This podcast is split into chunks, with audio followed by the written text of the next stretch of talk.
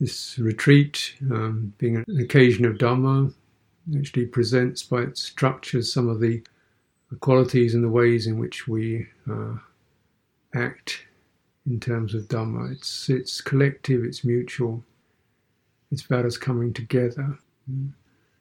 It's about there being a place for everyone who can, you know, fit within the range. And uh, and it's it's sort of sense in which there's requests and responses. Dhamma is requested, there's a response. Uh, may not exactly be what you want, uh, but there's a request and a response. There's questions and the responses. I won't. I don't say we have answers. We have responses. this is the way of Dhamma. The answers always arise within oneself. Mm-hmm within one's own chitta. And the sense is what we're doing in one way is we're enacting the kind of mutuality or the dialogue with which your chitta awakens. That is, you present something, you, present something like that, listen to it, mm, how's that? Take that in and then hmm, realization. Realization can't be taught, it can be um, induced or supported um, by having a, a, kind of a situation where one was asked to be authentic in oneself, uh, open in oneself, stable in oneself, stable in one's presence, authentic in one's presence, open, listening, attentive, and just seeing what begins to get activated, uh, where calm arises, where things become light or open knowing the signs of the unrestricted state or the movement out of restrictions, out of the compacted, flooded, overwhelmed, disoriented condition. Hmm. Yeah, so we have a situation here whereby it's all done through mutual efforts, considerable amount of networking, mutual efforts, everybody contributing what they can, and uh, hope this is conducive to each and every one of us really feeling we contribute as fully as we can you know, to, to this occasion. Mm. And that's, again, the measure of that is individual. Mm. Mm. So, what I'd like to talk about or mention today is this way, this sense of what is within your range. Um, it's important to know what's within your range, what's within your reach, um, what's accessible, hmm, where and how to find the place where your potentials can properly unfold without, you know, uh, getting tangled um, and overreaching. Hmm. Yeah. Mm. It's very important to, this is Vipachatang, which translated as knowing in oneself. It doesn't mean knowing, it means knowing in your chitta, really, knowing directly in your chitta. This feels about right. Uh, this is where I'm getting kind of, because I, I, can know the sense of the aspiration is clear, yeah, the, the intention is clear, yeah, uh, the efforts are, they're not they're not um, they're going one direction. I'm not distracting myself. Uh, therefore, this is within. This is this is the right place, and you know to to really bring that quality of proper present awareness onto the restrictions, the obstructions that uh, may arise, we may be affected by. Mm. So once again, say it very simply finding your stable, open presence. Mm. You know, finding that, the here-ness, the openness, the presence, settling, safe, um, mm, voluntary, mm, not deluded. Uh, not a matter just even uh, and getting beyond the, the kind of wishes and the ideologies into something direct accessible, where you do feel, yeah, I'm in balance. And lingering that, building it up, lingering in that. Um, so this uh, is the process. Uh, the Buddha said to his monks, Jhāyatha, absorb into this. Here's roots of trees, here are empty places. You know, you're not being distracted, you don't have much to do. Absorb into your steady, stable place and keep working on it. And this is the way in which we um, begin to cl- clear the floods. And of course, with this expression, the Buddha, he's saying one of those floods is just the flood of busyness and uh, impact. It's too much to do. Um, you know, too much going on. You're not able to maintain stability because you're constantly processing data all the time with a sense of, particularly with a sense of got to get this done, got to get this figured, you know. And this this inner compulsion is not provided by the sense data, but it's provided by the kind of karmic um, condition uh, one arises within. What I mean is the psychologies, the attitudes of one's upbringing. It could be parental, social. And so we see at this time, particularly, there's a huge amount of pressure to perform, to get good results, to um, continually progress. And progress is marked in terms of years. Okay, you're in grade one, you're in year one, you're in year two, you've made the A grade, the B grade. They're all abstract. You don't get you know, grades on you've been a decent human being. you know, you've refrained from stealing, killing, lying. You get grades on, you know, your ability to process, you know, abstract information, right? Called knowledge. You're a smart person because you can handle concepts and symbols. And the quicker you can do that, then that's the better it goes. So there's this tremendous push both into abstraction yeah, and into uh, speed faster and more more complex gets you more kudos. You get to be up the social ladder. That's called a successful person. And uh, we don't get, you know, good results for being embodied, you know, or being able to relax or release. You get good marks, good results for being disembodied. and and and uh, pressurized. Right.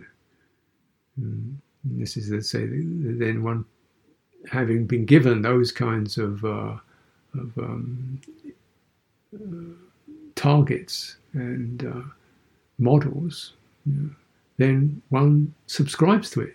We're going to the target and and the full speed ahead because we want to make a living. We want to get on. It becomes pretty much um, that's the game. That's the game. Mm. Nobody wins. you know, it looks like people are winning if you don't know what's happening inside them. You know, when they're stressed out and unbalanced, and to take medication, and you know, having all kinds of dysfunctional relationships, and you know, self harm and abusing others. Uh, you know, so it looks like it's successful from the outside, from the ways in which we measure people. Measure things another way peace of mind, contentment, ease, spaciousness, compassion. Uh, no, not, nobody gets very good grades in those on that particular model. The model that we are modeled into is the model of the flood, up and running. up and running, upwardly mobile. Yeah, so this this is the business model, and because uh, you know societies now work and business are definitions. You know, I, you know, I'm a psychologist, I'm a teacher, I'm a construction worker, I'm a nurse. You know, that's what I am. My life rotates around that. Mm. I spend many hours a day doing that. I studied for it. Yeah. Uh, I'm called that. People relate to me as that. Um, so I'm shaped by my work. my business, and my work is shaped by the model of onwards, forwards, progress, success, faster. Yeah, you know, I mean, you're in it. You're aware of this.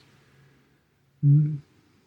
So the mind being shaped in that particular way, you know, it goes into that particular shape, right? So, you know, don't have two different minds. You, you know, the chitta goes into that particular mode, so that's what it goes all the time. So even when we come to meditations, we don't think it, or maybe we do think it, but whether you think it or not, the general sense is progress quicker, uh, get the results, get the answers, get things sorted out, um, you know, um, get to the good point. You know, the five of these, the four of those, the unconditioned, there we go. And the way to do that is put the pressure on and get disembodied. Mm. I mean, they don't call it that, but we're often looking for special states out. You know, people looking for special states out there, and body is just something you discard, and you know, uh, you want to get out. Mm, people want to get out because certainly, body body experience is pretty confusing. Um, mm, and naturally, we have powerful models. You know, the Buddhas and Arahants, these luminous beings. So, you know, well, I want to be like that, get like that. Uh, and just sense when does aspiration become, you know, overreach? And so with the overreach and the aspiration, the overreach, we get this quality that people mention the inner critic, the inner tyrant. You're not, there's something wrong with you, you're not doing good enough. You should try harder. Mm, and in various voices. You shouldn't have this mind state, you should have that mind state. You shouldn't have this feeling, you should have that feeling. You shouldn't have this kind of energy, you should have that kind of energy. That kind of energy is wrong. You know, why don't you have more of this? Uh, this critic, continual critic. And this critic is a kind of like almost like a what they call it, mm, a meme or a genome or something. It's almost like something's injected in the social model. So, so eventually, we don't need other people to drive us. We drive ourselves. We've got this thing has been injected. This particular virus of the pushing has been has been established in the chitta. Yeah. And of course, it pushes, but it, the push always pushes you into the flood. And if you're aiming to get out of the flood, you can't get out of the flood by pushing into it. yeah.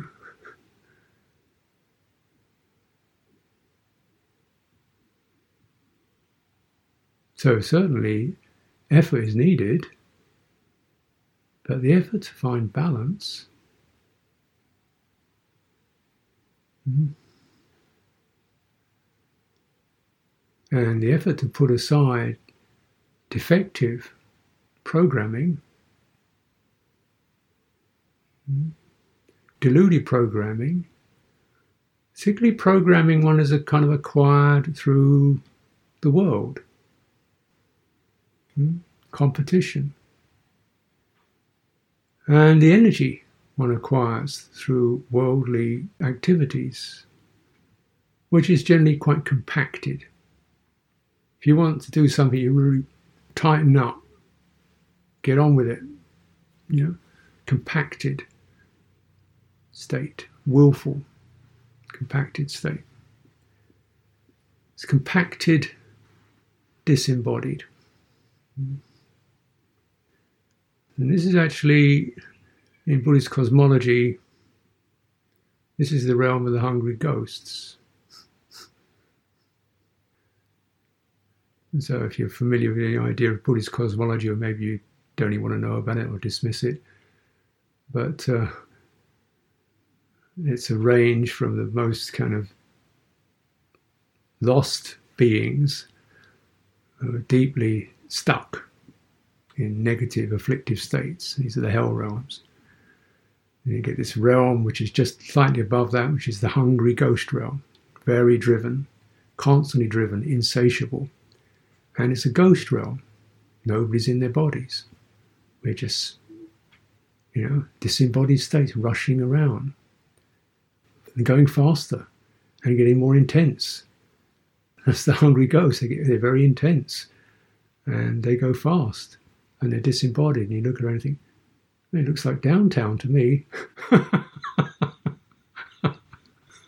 you know, you go into a main railway station in London, it's wow, you know.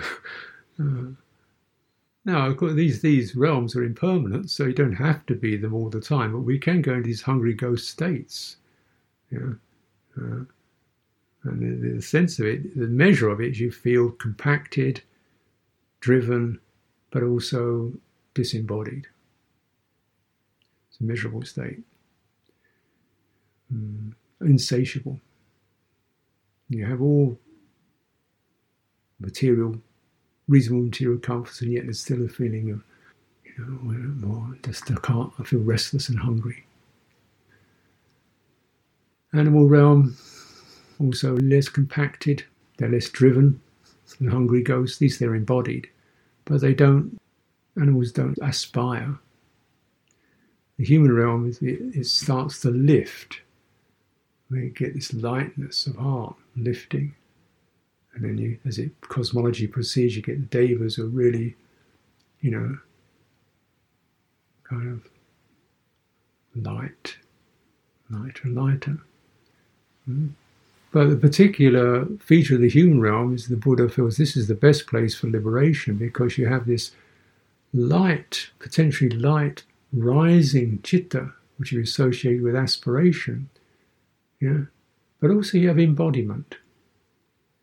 Yeah? An embodiment means you're getting something that's going to teach you. Yeah? You can't just spin off.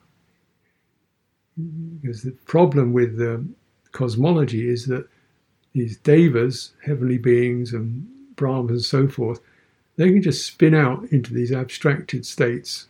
Fortunate, but they don't get down to the nitty gritty of liberation. They're still just goofing around, you know. I don't wouldn't say that Brahmas goof around, but they, they're, they're, you know, they're just out there and they don't get off the wheel, as it were. Human beings, you've got this lifting, rising, potentially rising, fruitful chitta, and you've got embodiment. So this is what you need to know. You need to know about limitation, restraint. You need to know about mutuality, relationship. You need to know about, you know, which is what this embodied condition tells you. You've got to start relating to your own body for a start. You need your energies, um, the feelings that the body has, um, and then it will start to tell you this is no, not ready yet. Not right now. Take a breath. Okay, now we can move. Yeah. It's a moderator of impulse. Without the embodiment, you don't have a moderator of impulse. The impulses just take you away. Um, and then when you're taken away, you don't have the possibility to reflect upon the impulse because you just are the impulse as it rushes out. Hmm? The body acts as a moderator of that. Just wait. How's that feel? Can you integrate that? Can you remain stable, open, together? Then we move. Hmm? Hmm? So you always bring embodiment with you. It means sometimes taking a little bit more time, going against the business model. Like, I hear what you say, but just a minute,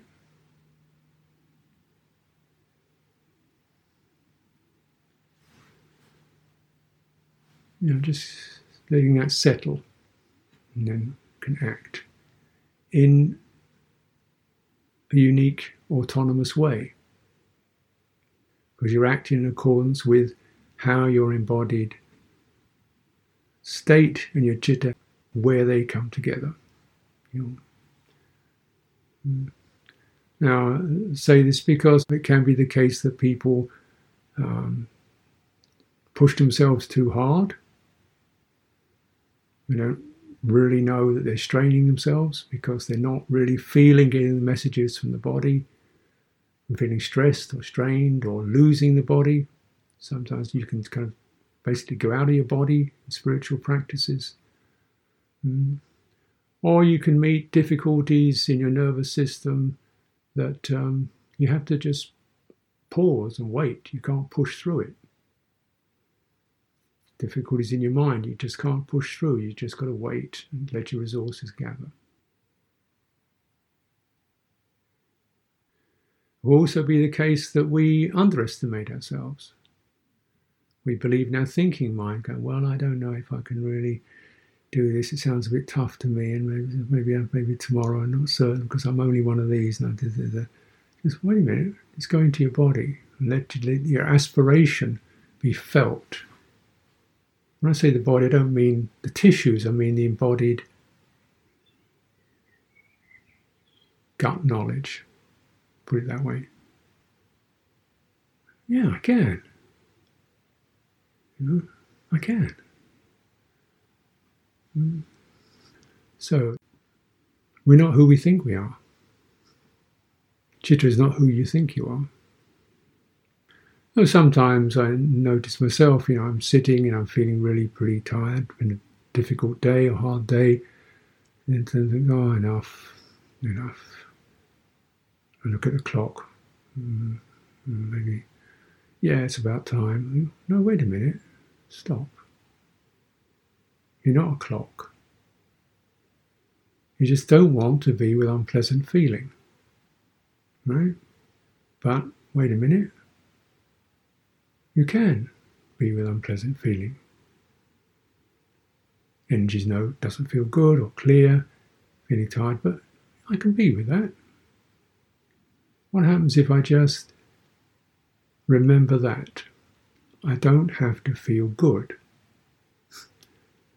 I'm not trying to make myself bad. I'm not deliberately mortifying myself, but I don't have to feel positive and wonderful. If I, I just have to be present. Can I do that? Present with uncomfortable feeling, present with energies that seem dull, flat, dreary. Yes, I can. Just have to give up the expectation that I should feel something that I'm not feeling.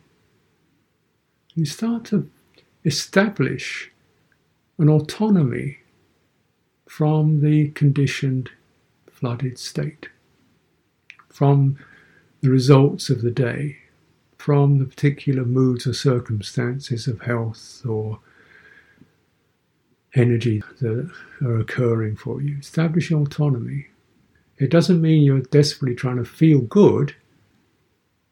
I should, you know, push, pull out of this and feel great. No, no, it's not that. But I'm just maintaining presence with that difficult, uncomfortable feeling. And it's making me more patient, open, equanimous. Actually, it's it's really okay. I don't like it, but it's it's okay. And that autonomy is really very precious. Hmm? I'm actually more genuinely authentic when I'm autonomous, that is not bonded to circumstances and conditions and energies and feelings, when I'm not bonded to those, not taking my lead constantly from those, but taking my lead from stable, open, presence. Stable open presence says, yeah, this is this. You can be with that.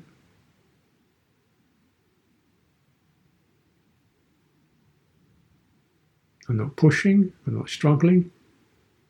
I'm actually just relinquishing my wish for pleasure or success or wonderful states. I can do that.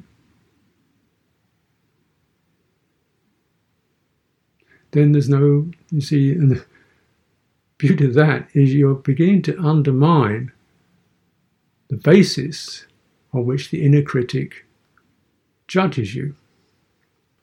His critic tells you, you're not getting a good state. You can't practice. Yeah? So you either can't practice because you're feeling in a bad state, yeah, so you get scolded for that.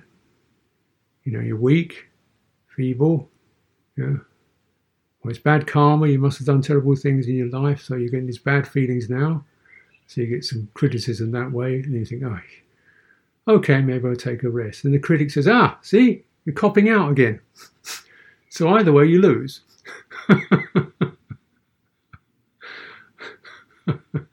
either you know you're experiencing the negative results of the stressful state of the business model if you like and therefore you're criticizing yourself for being that but then you think okay i'll take a break from that you criticize yourself for that because yeah or the critic does. The way out of the critic is no success no failure. Just put aside success and failure not that easy, maybe. But if you come into your body, yeah, body doesn't know success and failure. It's the thinking mind, it's the programmed emotions, the programmed conditioned um, attitudes that know success and failure. You come into the body, the body is here, present. Hmm? And if it's starting to shake, and maybe that's it's telling you enough you're falling over, maybe telling you enough. Give it some time. Yeah. There's no success and no failure, no critic. And therefore, you're not adding more karmic accumulations to what's already pretty bunged up or cluttered. Hmm? The critic adds more karma, more negative impulses to the chitta, layers another. Do you realize the results of thinking? Can you imagine you just think whatever and that's okay and it just disappears? Say whatever you like and it just disappears into nowhere, just goes away. That's another piece of the delusion model. There's somewhere where everything just goes away. It goes away. There's no place called away you know, negative thoughts, negative impressions, negative attitudes, they stay. you know, they, they the, the residues of those saturate the chitta. Now, I don't want to make it too grim because these can be cleaned out. But you don't want to be adding more negative stuff to the mix.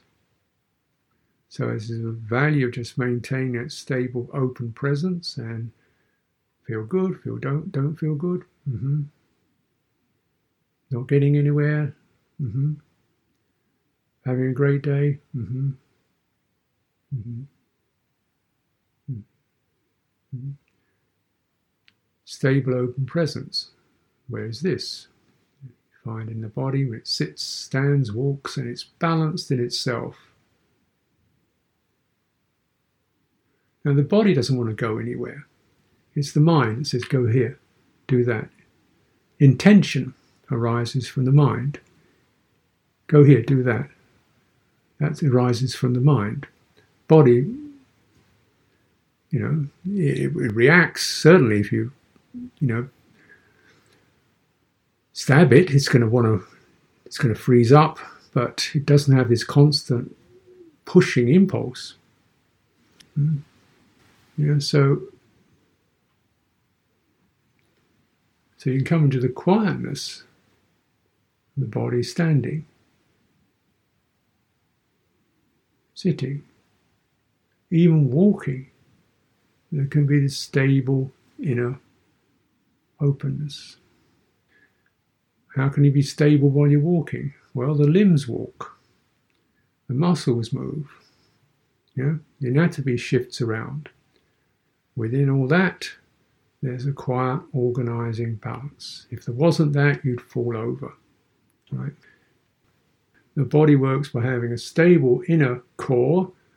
It's there, and it's okay from there without losing balance. Move that arm, so you don't, yeah.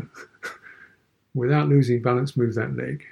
And so the body, there's always this inner core that coordinates movement. And when we do some walking meditation, you can experiment with that, practice that, realize that.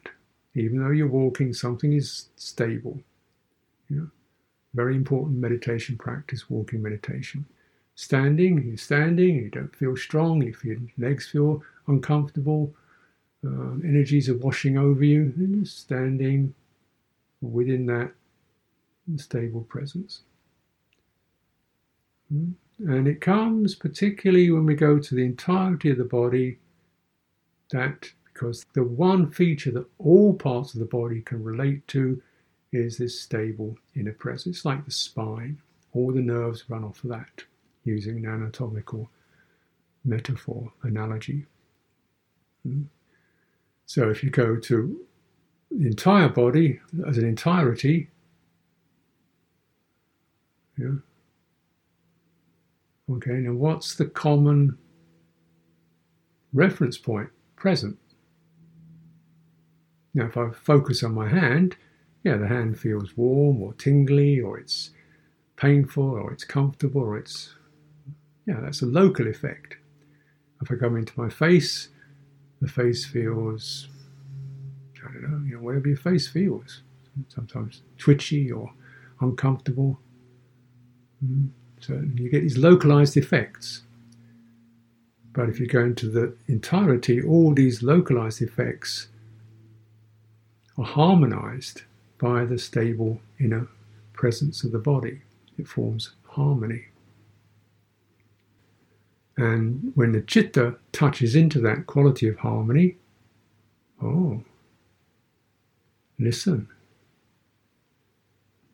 Chitta is an absorption process. It soaks up what you give attention to. You give attention to your discomfort, the discomfort gets bigger. You're absorbing into it. You give attention to your passions, they get bigger. Attention to your wishes and needs, they get bigger. Give attention to your grudges and complaints, they get bigger. They get more intensely felt, more outrageous, more how dare they, more why am I never, give attention to your what you feel you're you're not good at, you're an idiot, you get it gets bigger. Mm, get more and more intensely configured in what your attention lands on. So that's what we're in. Human realm, you can go down to hell. If you absorb into hellish phenomena, you go down. And you don't have to wait till you die to do that. You can do it in this very life. Absorb into depression, malice, grudge, grievance, and you're going to go down. Yeah. You drop that, you come up again. I mean, it's not that quick, but you can you can do that. That can that the chit, human chitta. It's got great range. Now we want to absorb into that which is going to give us most potential, most uh, freedom. You want that? Hmm? Now, it's not going to come through getting rid of the uncomfortable bits, which is, of course, that's another piece of the mythology of the social world. Get rid of the uncomfortable, grubby, dirty, messy, awkward, poisonous stuff. Chuck it somewhere else. Throw it away. Somebody else's problem. Throw it away. Yes. And that's, that's, that. you see, it's manifesting, isn't it? There isn't, there isn't any place called away. It just goes into somebody else's backyard. Right? You see the pollution. Just throw it into the water. It will go away. Poisoned river. throw it into the air. It will go away. Poisoned air. There are no such places away. Hmm? So this particular, get rid of the uncomfortable, distasteful, ugly. No, don't get rid of it you don't absorb into it, but you disengage. Stable presence.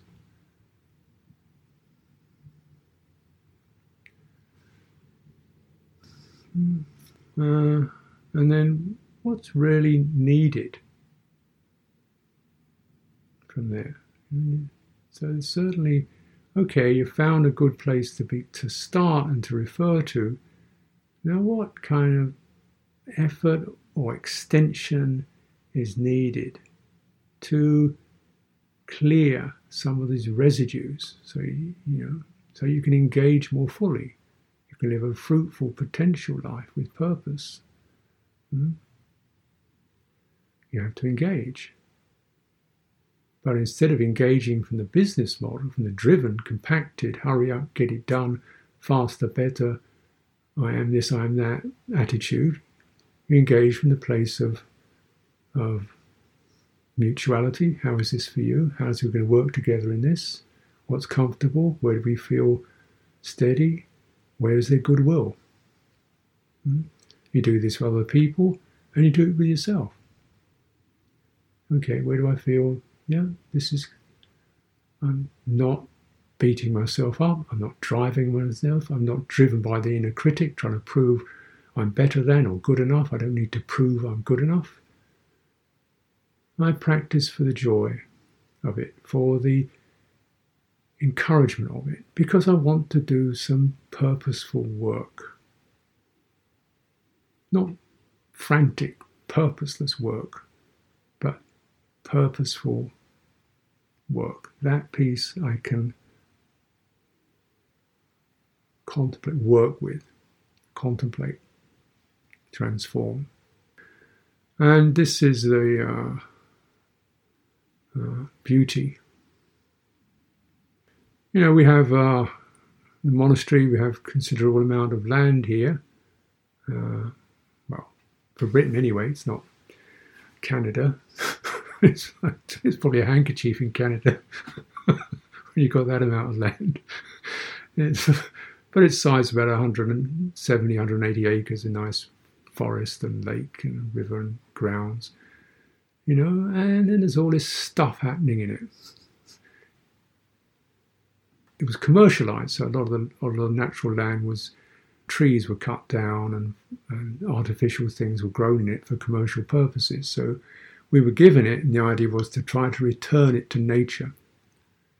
Of course, is another idea. We think what nature is, you know, nice tidy trees and oaks and shade. No, nature is a jumble of stuff. It doesn't operate the way the humans want it to. You know. Yeah. But anyway, okay, we'll just start to take out some of the really, you know, you can see the land is dead because they planted trees that don't belong. It's they've completely destroyed the natural balance. So you've got to take that out. And then you start to plant new stuff. And then sometimes you just let things go and let nature do what it does. And it gets untidy and it's sometimes overgrown. And then gradually the trees start to sort themselves out as who's going to be the lead tree in this area. Now the trees start to grow small and don't seed, and some trees start to decide, you know, and the other trees begin to cooperate you know, and then the creatures, the birds, and so forth that like those trees will, will live in it. So you get a whole nature learning itself. Yeah. Uh, and this is a nice metaphor for rewilding, returning the chitta to a more natural state rather than these driven, compulsive states. Mm. Natural chitta. So we also have some gardens around the house, and uh, mm, the the person who was looking after the gardens passed away. So I'm sort of supervising the gardens, and I decided the best way to do weeding is to not use the word weed. So you think they're all just creatures. Uh, rather than these are good flowers, those are bad ones. They're just all plants, vegetation, and so, therefore, we've done the weeding by not using, by getting rid of the word weed. Saves you a lot of work. Just redefine. And you think, well, it sort of doesn't look like a garden, but it get used to it. It's kind of, yeah, you know. And then occasionally look at something where things have got a little bit out of hand and the balance is being lost. So you have to discipline some plants that, you know, give the others some space, you know, back off just give the other one some space. You're being a bit outrageous here. It's like being in a school, you know, and you look after the kids and just sit down, Johnny. Yeah, yeah. Let let Emily say something now. Would you just wait a minute? And so we, you know, have that sort of attitude towards the trees and the plants. And simply, this is the way you have an attitude towards your own stuff.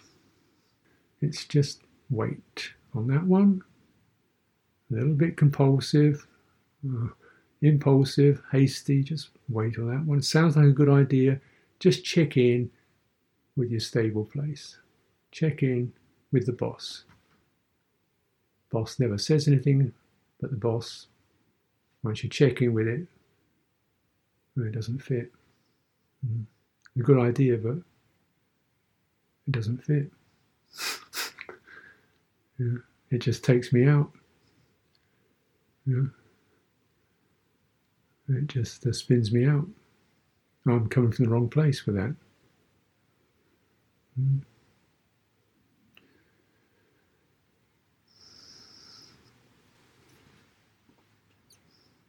And it changes.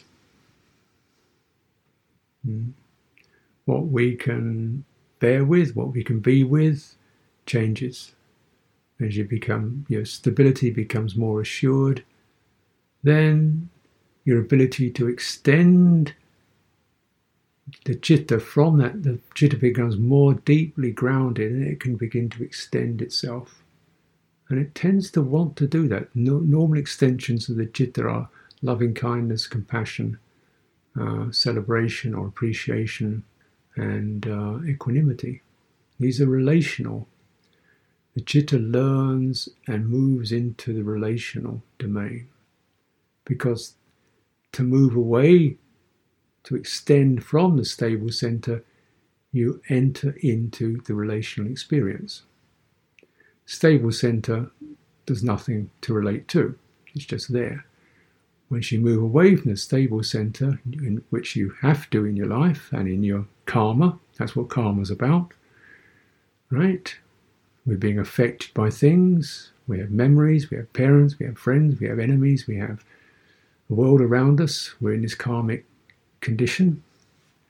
And therefore, the movement of the chitta begins to relate to these, but not from the place of I'm the dominator things are going to go my way. Uh, I don't want this here. Um, they come from the place of, of um, you know, what's the what's the harmony here, hmm? where everything is is everything is respected for what it is, but it must fit into the whole whole pattern, and we begin to get this experience because in our embodiment. Hmm? So I'm just pushing too hard, I'm just up in my chest, in my head. No. Just down, belly, legs. Okay, this is the right pace. And you're learning this in meditation a thousand times through breathing and walking. Yeah there to establish mindfulness around breathing is exceptionally fruitful. If you're coming from a stable place and you get more and more stable in it, you're not saying, I've got to breathe this way, I've got to breathe that way, this is the only technique for breathing, this is the special, you do how many of these, and you'll get to this state after three days. No, that's the business model. You're breathing in the here and now, will bring brings back embodiment and the measure of it. The out breath is this long now. The in breath is this long now. The pause is this long now. Yeah. And so the mind bows to the body rhythm. Sometimes it's faster, sometimes it's slower, but the mind is always okay. This is the central life force. We have to live in harmony with this. Uh, and so you're learning about pacing, measure, and receptivity. These are very, this is, this clears the floods because the floods are about impatience, impulsiveness, and lack of receptivity. Get bunged up. You tune to that which is clear, receptive, embodied, hmm, measured. That energy by itself begins to move through the congestions. That by itself, that energy, that process by itself moves through the tangles and the congestions. Walking away from the driven model, away from the going to that point. You know, the, in the social world, we walk with our eyes. Where we're going, there, okay, there's the sign, there's the exit, there's the there's the speed limit. You know, if we're walking or driving in a car, it's always the eyes. Driving a car, you don't really need legs at all, apart from to move the pedals. Uh, and then you do the same thing when you're walking. What street's that? What's he doing? What's in the shop? What's in the stores? You know, and then getting on to where you want to go. So your eyes, actually, eyes don't walk, but they get the signal of where you want to go, and that sets up a get there now. So, tunnel. Look at streets, they're, they're tunnels. Any street is a tunnel, isn't it? You look down it, tunnels towards the end. So, in fact, you're in a, a tunnel. There's no streets don't go that way. They don't widen, do they? They now they tunnel. You move you forward. They're not about lateral. They're about forward. So your mind does that. Your eyes see the street, and your mind does that. Your mind does that. Your body does that. and you get so used to it that that's what walking is, because that's what you've done for days and days and days and years and years and years. So that's walking. Yeah, it means your head moves along and your body kind of scuttles along underneath it. So now you meditate, do walking meditation. Okay, here we go. You know, why is your head going over?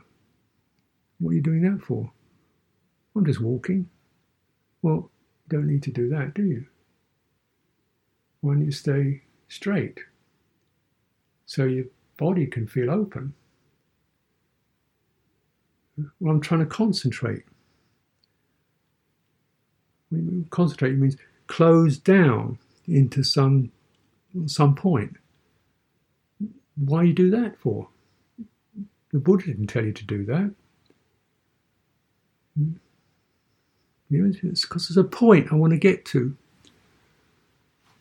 But that's that's not in the teaching. The point to get to is right here. It's not there. It's not not there either physically or psychologically or you know anywhere. It's here and now. So how do you get to the here and now? By stop moving away from it. So we stand in our presence. We walk in our presence. Just imagine you know as you're walking if you want to retrain your body imagine you've got a stack of dishes on your head and you don't want to drop them I mean don't get too intense about it but just keep that the body poised moving along in balance. Notice when you walk in balance, there's a swing to it because that's the way the body walks.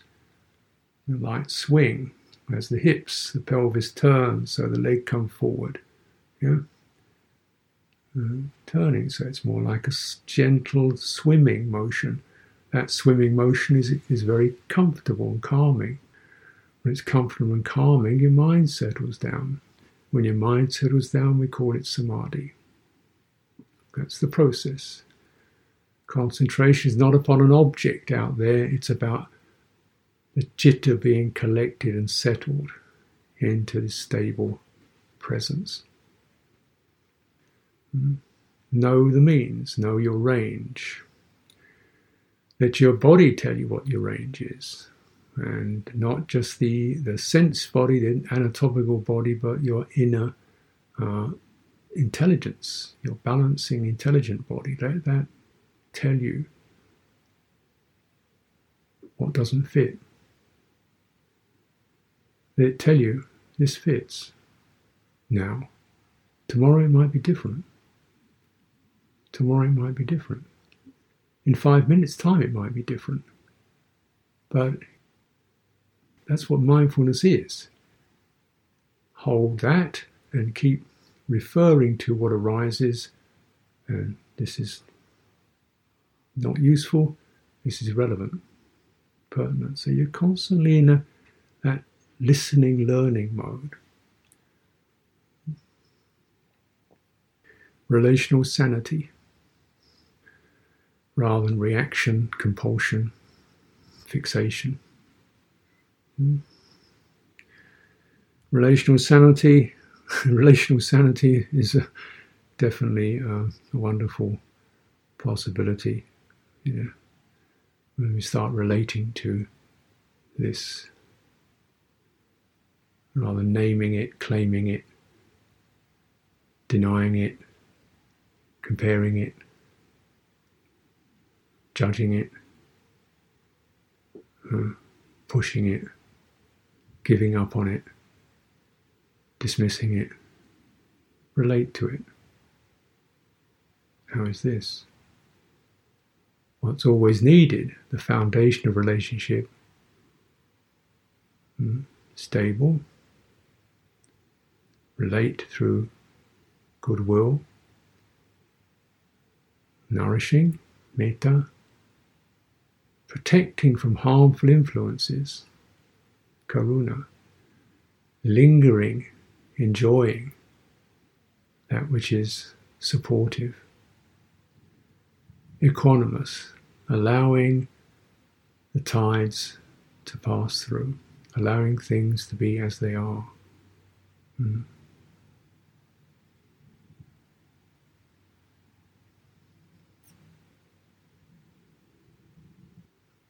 Sadhu.